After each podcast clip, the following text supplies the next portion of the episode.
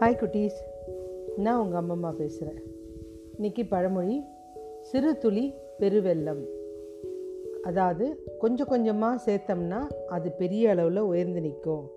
சின்ன சின்ன வேலையில் பழக்கப்பட்டோம்னா அது பெரிய அளவில் சிறந்து விளங்கும். பெரிய ஆளாக ஆகலாம் இன்றைக்கி சின்ன சின்ன வேலையில் இருந்தவங்க தான் பெரிய பெரிய ஆளாக இருக்காங்க.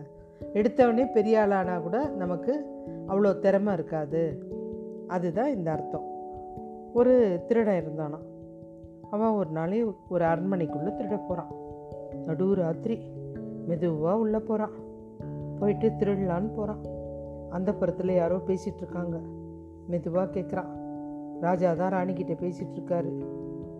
இந்த மாதிரி வந்து ராணி நம்ம பொண்ணுக்கு கல்யாணம் பண்ணலாம். அவங்க சொல்கிறாங்க யாரையுமே நம்ப முடியல அரசே அப்படின்றாங்க. அதனால தான் நான் ஒரு யோசனை வச்சுருக்கேன். நம்ம ஊர் ஆத்தங்கரையில் நிறைய சாதுக்கள் இருக்காங்க. கண்டிப்பாக அவங்களுக்கு பண ஆசை இல்லை கெட்ட குணம் இல்லை நல்ல மனுஷங்க. அதனால் நம்ம அதில் ஒருத்தனை செலக்ட் பண்ணி நம்ம பொண்ணுக்கு கல்யா கல்யாணம் பண்ணி வைக்கலாம் அப்படின்னு ராஜா சொல்கிறாரு திருடன் காதில் விழுந்துச்சு அவ்வளோதான் ஷாக் ஆகிட்டா அடடா கொஞ்சம் பணம் திருடலான்னு வந்தோம். அதிர்ஷ்டம் தானாக வருது. எப்படி விடுறது? நாளைக்கே நம்ம ஒரு சாது வேஷம் போட்டு ஆத்திரங்கரையில் போய் உட்காந்துட்டோன்னா அடடா நமக்கு யோகம் அடிச்சிடுமே. இளவரசி மனைவியாக வந்தால் ஐயோ அது எவ்வளோ பெரிய ஒரு சந்தோஷம். அவ்வளோதான் நாளைக்கு அரசாட்சியை கூட அரசர் நம்மக்கிட்ட கொடுத்துட்டு போயிடுவாரு அப்படின்னு சொல்லிட்டு திருட வந்த எண்ணத்தை மாற்றிக்கிட்டான் மாற்றிக்கிட்டு உடனே வீட்டுக்கு போயிட்டு ஒரு காவி வேஷ்டி எல்லாம் கட்டிட்டு விபூதியை எல்லாம் வச்சுக்கிட்டு உத்ராட்சம் போட்டுக்கிட்டு ஆத்தங்கரை ஓரம் போய் உட்காந்துடுறான் மறுநாள் ஆகுது அரச அரண்மனையிலேருந்து எல்லாம் கவலாளிங்கள்லாம் வராங்க. வந்தவங்க நேராக ஒவ்வொரு சாதுக்கிட்டியாக போய் கேட்குறாங்க எங்கள் அரசருடைய பெண்ணை கட்டிக்கிறியானா? எல்லாரும் முடியாது முடியாதுன்னாங்க. இன்னொன்று எல்லாம் ரொம்ப வயசானவங்க. இதில் அறியாதா இருக்கிறது இந்த திருடன் மாத்திரம்தான் சின்ன வயசு பையனாக இருக்கான்.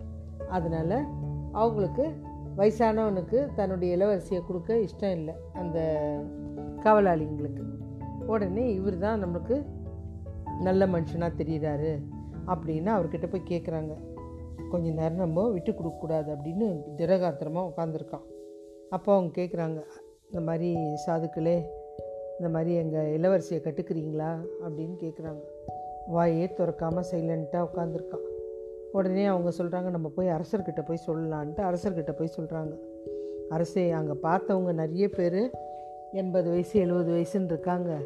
அதெல்லாம் நம்மளுக்கு ஒத்து வராது அரசே. ஒரே ஒரு சாது மாத்திரம் அறியாத மாதிரி இருக்கார் நம்ம இளவரசிக்கு. ஜோடி நல்ல ஜோடி. நீங்கள் வந்து பேசுங்க அப்படின்றாங்க. அரசருக்கு இருக்குன்னு போகிறார் போயிட்டு சான்ஸ்ட்ராங்கமாக காலில் விடுறாரு ஐயா நீங்கள் கண்டிப்பாக ஒத்துக்கணும். எங்கள் ஆசைக்காக ஒத்துக்கணும் அப்படின்னு கேட்குறாரு உடனே இந்த திருடன் பார்க்குறான் அடடா நம்ம ஒரு காவி வேஷ்டியும் ஒரு உத்ராட்சம் போட்டதுக்கே இந்த அரசன் காலில் விழுந்து இப்படி கெஞ்சுறானே. இதே பர்மனெண்ட்டாக ஆயிட்டா? அப்போ எவ்வளோ பெரிய ஆளெல்லாம் நம்மக்கிட்ட வருவாங்க? அப்போ எல்லாரும் வணங்குற நிலையில நம்ம இருக்கோம்.